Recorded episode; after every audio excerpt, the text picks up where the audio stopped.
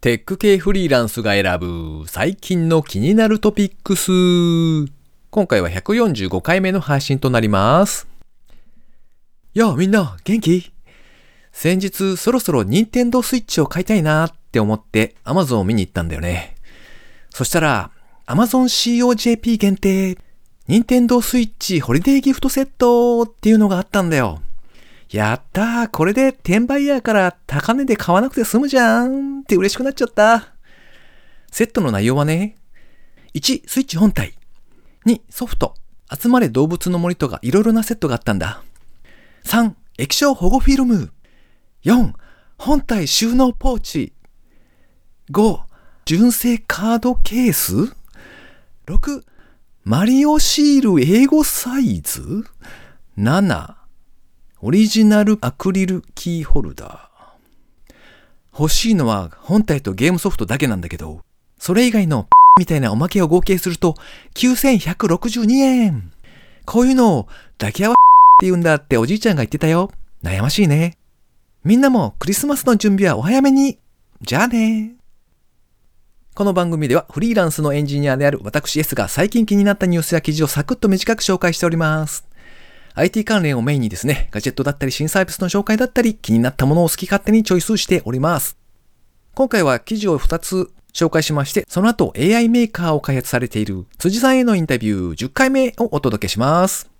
ご意見ご感想などありましたら、ハッシュタグ、カタカナでテクフリをつけてツイートいただけたらありがたいです。では一つ目の記事ですね。竹中工務店とドコモ、建設マースの実証を大阪で開始、AI 運行バスで貨客混載の検証。リガーレ人町モビリティのサイトで掲載されていた記事ですね。貨客混載というのはですね、貨物とお客さんを一緒に乗せるという意味ですね。竹中工務店とドコモは11月5日、建設マースオンデマンド移動搬送実証実験において、貨客混載輸送の検証を大阪市内で実施することを発表。建設マースは、竹中工務店が大阪・関西万博関連のアイデア募集で提案した概念。マースは、モビリティアズアサービスの略ですね。AI 運行バスはドコモが提供する AI による配車制御で乗りたい時に乗りたい場所で誰でも簡単に乗車予約ができることを掲げるオンデマンドサービス。10月5日から11月4日は人の移動を中心に検証。11月5日から30日は AI 運行バスでは全国初となるオンデマンドによる貨客混載輸送の検証を実施。この実証実験の目標はですね、人の移動とそれから物の搬送を同時に効率よく行うことだそうです。さらに人の乗車中はですね、ノートパソコンを利用しやすい環境を用意しまして、移動中にも快適に仕事ができる状態を目指すんだそうですね。記事の写真を見たところではですね、バスというよりは、あの、普通車とそれからワゴン車のタクシーみたいな感じでしたね。コストがかかる移動というものに対してですね、人とそれから物もですね、一緒くたにして全部オンデマンドで運んでしまえっていうイメージなんだと思うんですけれども、これを利用したいかと言われると、うーんっていう感じですけれども、なかなか面白い発想だなと思って読んでおりました。では二つ目ですね。電気自動車に特化したレンタカーアプリ UFO ドライブ。テッカブルさんで掲載されていた記事ですね。UFO ドライブはモバイルアプリだけで手続きが完結するレンタカーサービス。テスラや日産リーフなどの電気自動車に特化して、書類のサインや鍵の受け渡しなしでアプリから予約するだけで電気自動車をレンタルできるんだそうです。テスラモデル3であれば1日あたり99ユーロ、約12,500円ぐらいですかね。で、150キロの走行が可能。料金には充電に関わる電気代、それから走行に必要な保険が含まれているそうです。2018年の創業以来、すでにヨーロッパを中心に8カ国で導入されておりまして、ドイツ、フランス、イギリス、オランダを含めて都市部と空港に拠点があるんだそうですね。いやーこれ早く日本でもやってくれないかなと思って見ておりましたけれども、単純にテスラに乗ってみたいというだけでもですね、試してみたいところですね。ということで今回紹介する記事は以上となります。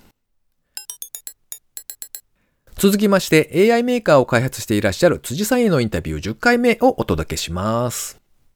いやこれはなんかこう、人間がダメになるパターンじゃないんですか？これ。普通に聞いてると。いや、全然あれですね。どっちかと僕、はい財布のひ紐を締めましたね。逆に。あの、そういったお金は全部貯金して全く使ってなくて、はい。で、ずっと僕、なんならバイトしてたぐらいです。ええ 大学のすげえ3年ぐらいに、まあ、ちょっと社会経験としてもやっぱりバイトしてないとなっていうのがあって、ああ、まあまあ、そう、そうか。そこは分からなくもないが、なるほど。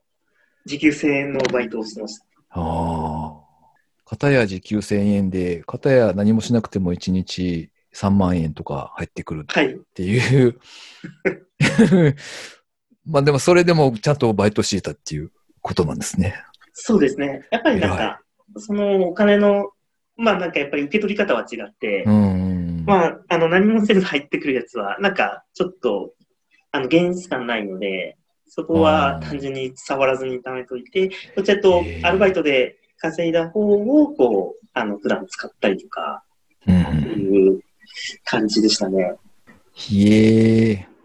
これでもそのままそのサイトが成長していったっていう感じなんですか？そうですね。大体大学の4年半ばぐらいまでは、こう、順調にはい。行ってた感じですね。あ、そうか。そして最後のあ、最後っていうか、ツイッターのプロフィールに書いてあった1億 PV っていうところまで行っちゃうってことですか？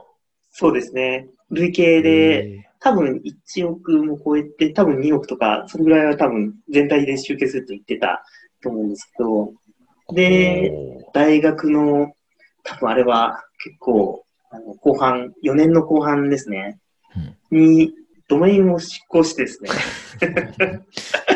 悲しいな。一瞬でこう水の泡になると。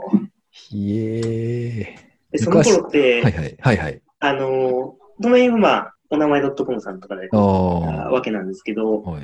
当時って、あの、僕、クレジットカードないんであ、銀行振り込みとかで確かあ、対応してて、なので、自動更新もないですし、はいはいはい。あの、ちゃんとその時に、あの、メールは来てたんですよ。更新いきますよ、みたいな。うん。ただ、その頃、ヤフーメールだったり、G メールだったり、いろいろ使ってて。見逃しててですね。あら。で、執行して気づいて、見たけど、どっかの海外の知らない人たちがこう勝手に取って、なんか、なるほど。ある、こう取られてた感じですね。ああ。なるほどね。まあ、それで、その サービスは終わりを迎えた感じになりますね。そうですか。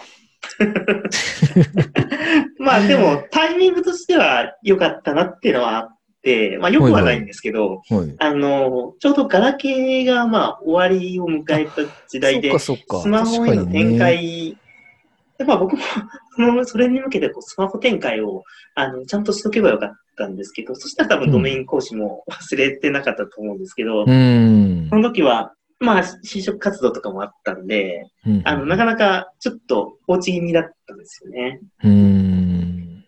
そこでうまいことその、ちゃんと手を入れて、スマホ向けにこう展開してれば、もうちょっとなんか続いてたんだろうなっていうのは、ちょっと悔しさは未だにありますね。うん。なるほどね。確かに。それが、まあまあでもそうか。ガラケーのサイトだったから、そのままっていうわけにはいかなかったんでしょうけど、まあ何かしらね、時代に合わせて変えていっていれば、もしかしたら、ああ、みたいなのはありまそうですすよね。ね。その時は結構、まあ、口コミで最終的には広がって、いろんな人が多分ブックマークしてくれたのになるので、うん、まあ、そこから、あのー別のサービスにこう、誘導したりだとか、多分そういうこともできたと思うんで、うん。多分使ってくれてた人は、あの、それ自体が、まあ、検索なので、どちらかとポータルサイト的な入り口なんですよね。うん。使うときの。なので、あのーうまくこう、つなげれば先のサービス展開があったんですけど、こう、忘れてしまってやらかすと。うん。で、残念ながら終わっちゃったっていう感じですね。なるほどね。まあ、しょうがないね。これは、こればっかりはしょうがないですそうね。ですね。そうですね。昔なんか、クレジットカード使ってても、なんか自動更新の機能って結構いろんなところでなかったんですよね。毎年毎年なんかはい。手作業が行ったりとかっていう時代があったから、まあ、どのみち銀行振り込みっていうのもあって、まあ、そうですね。そうですね。そういう人は結構ちょこちょこいらっしゃるんでしょうね、きっとね、世の中に。わかりました。僕はそれでしばらく意気消沈して、個人開発をしばらくこうお休みする感じに、氷河期を迎えるわけですね。ああ、そうなんですね。そうか。続きまして番組にいただいたコメント紹介のコーナーですね。NTW マシーンデイズさん。2回目のコメントありがとうございます。まさか読み上げてもらえるとは。でもノリはね、てんてんてんてん。とコメントいただきました。でもノリはね、ノリはね、ノリはね。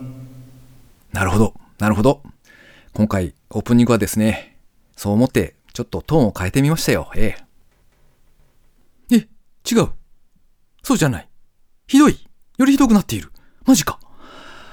いやー、そうか。難しい。人の好みは難しいな。うん。まあ、これに懲りずですね、またコメントをいただけたら、いや、なんか離れていきそうでちょっと怖いなと思いつつ、やってみましたよ。ええ。まあ、これに懲りずですね、またコメントいただけたら嬉しいです。まあ、ともあれ、ありがたいことだなと思って、本当に感謝でございます。ありがとうございます。えそれから、水流さんからですね、いつもありがとうございます。テクフリ143拝聴完了。辻さんのエピソード、ガラケーでタグ打ちや自サイトで高校生が5、6万を稼ぐのすごすぎ。保険は携帯屋や銀行経由の証券取引みたいに、まあ闇ですよね。人件費をなくして安い商品があるならそっちを出してきてほしいもんですよね。とコメントいただきました。いや、確かに辻さんすごいですよね。僕だったら多分ですね、ヤッホーイとか言いながら人生踏み外しそうな勢いだったので、そこをかっちり抑えつつなんか、できてる。人間ができてる。と思いながらお話ししておりました。保険につきましてはですね、まああれですね、要するに情弱ビジネスということになっちゃうのかなという気がしておりますね。なんて言うんでしょう、その知識の格差というのはまあある意味しょうがないのかなという気もしますけどね。なんというか、あれですね、えー、古くは何は金融道とかですね、それから最近だと正直不動産とかですね、を読んでいると、なんというか、まさに知らないということはなんて恐ろしいことなのだと、そういう世界なのだなというのをちょっとひしひしと感じますので、えー皆さんもですね、そのあたりの漫画を一度見てみても良いのではないかと思います。はい。というわけで、水流さん、コメントありがとうございました。えー最後に毎回近況報告なんぞをブツブツとお話ししておりますけれども、ちょっと前のこの番組でもですね、お話ししたんですけれども、28インチのディスプレイというものをいただきまして、ありがたく使わせていただいているんですが、割とですね、あの、画面のその表面というかですね、光沢が結構きついんですよ。なので、ブルーライトカットとかですね、あとノングレア処理のされた液晶シートですか。あれを貼ろうと思いまして購入したんですね。で、先日それが無事に届きまして、よっしゃ、貼るぞと思ってですね、やり始めたんですけれども、これがまあ、大変でしたよ。あの、スマホの6インチとかぐらいのサイズで、こう、結構苦労しませんか？皆さん。皆さんサクッとやっちゃう人が多いんですかね。割とこう何度かこう気泡が入っちゃったみたいなのがあったりするんですけども、あれが28インチになるので、まあ大変でしたわ。もう途中からですね、こう細かいことは気にしない、若ちこ若ちこみたいなノリでですね、もうこんなちっちゃな埃は知らんと思って、えーとにかく気泡だけはなくそうと思ってですね、いろいろ貼っては剥がし、貼っては剥がしとやっておりました。結局ですね、1時間半ぐらいかかりましたね。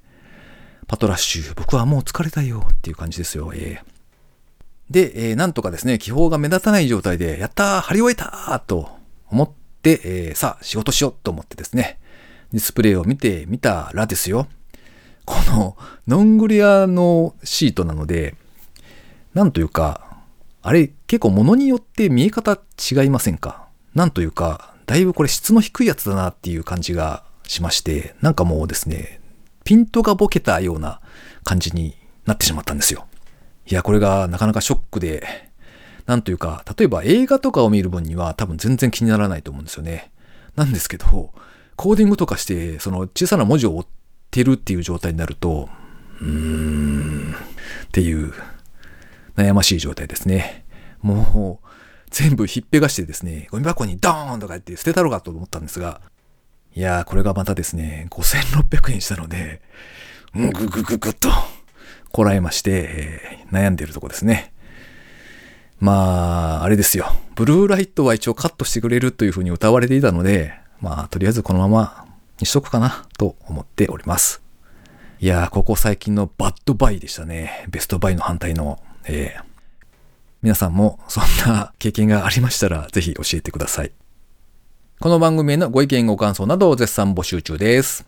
ツイッターにて、ハッシュタグ、カタカナでテクフリをつけてつぶやいていただくか、ショーノートのリンクからですね、投稿フォームにてメッセージをお送りいただけたらありがたいです。スマホ用に、ポッドキャスト専用の無料アプリがありますので、そちらで登録とか、購読とかをしておいていただきますと、毎回自動的に配信されるようになって便利です。Spotify、Amazon Music でお聞きの方は、ぜひフォローボタンをポチッとしておいてやってください。いやー、毎回あれですね、ブラックフライデーをブラックマンデーと間違えますね。皆様も買いすぎにはご注意を。今週も最後までお聞きいただきありがとうございました。それではまた。